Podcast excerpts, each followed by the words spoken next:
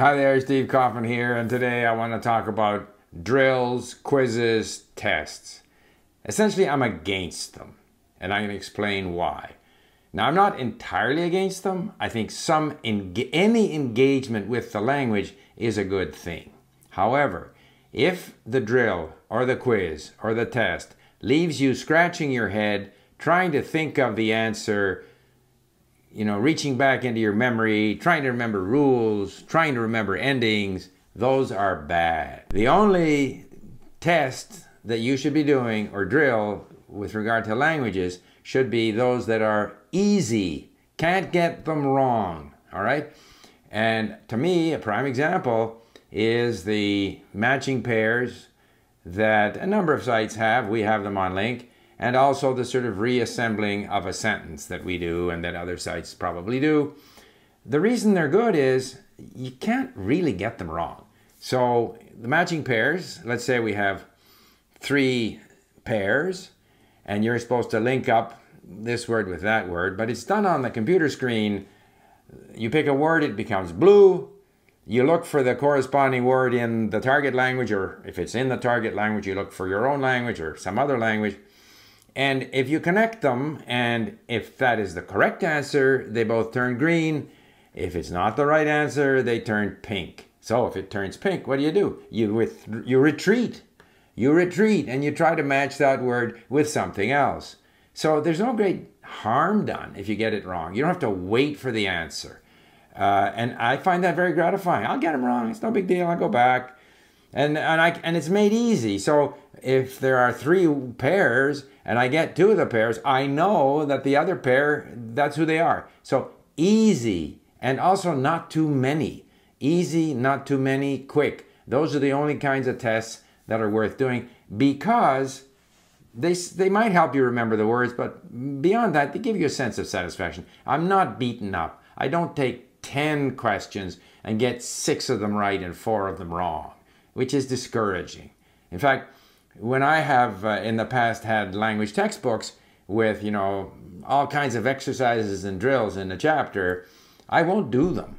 But instead, I will go to the back of the book where the answers are and I'll go through the answers because typically in these language textbooks, they'll try and drill you on a specific aspect of grammar. So the answers will provide you with 10 examples, concentrated examples of that particular pattern in use. So I don't mind looking through 10 examples of that pattern, but I won't do the drill where they ask you to, you know, fill in the blank or whatever it might be. I don't want any part of that. I find it's discouraging. It's a waste of time. I don't think it's helpful. Uh, the other thing that I find useful as a as a, an exercise, as I say, is this reassembling of a sentence. Again, because it's fun to do. If you get it wrong, you don't get that little smiley telling you that you did it right. You have to keep playing with it until you get it right. That to me is easy and it doesn't have the same stress or negativity associated with it as, you know, doing 10, uh, providing 10 answers to something, filling in the blanks, uh, 10 exercises, fill in the blanks, or for every one you got to flip to the back of the page and stuff. This way, you play with it until you get it right, and then you get a little smiley sense of satisfaction because it's very important in any endeavor to have a sense that you actually succeeded. And it's surprising how even small successes in whatever activity put us in a positive frame of mind, not only for that activity, but generally. We have this feeling of well being if we accomplished some task. And we did it and we did it with some difficulty and perhaps a little bit of you know the odd minor hiccup but we did it. And to the extent that we can create that kind of a feeling we are encouraging the learner.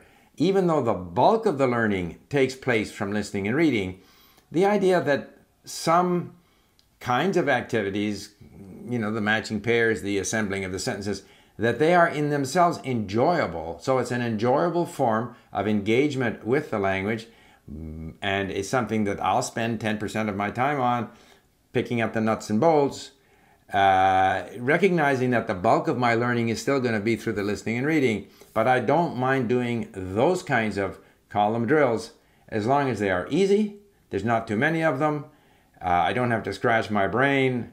And typically, I'll do them immediately after studying a piece of content. So when I do the matching pairs or the assembling of the sentence in LingQ, I do it after having studied that particular sentence in sentence mode in LingQ so that the uh, exercises that I am doing are relevant to content that I'm actually listening to and reading.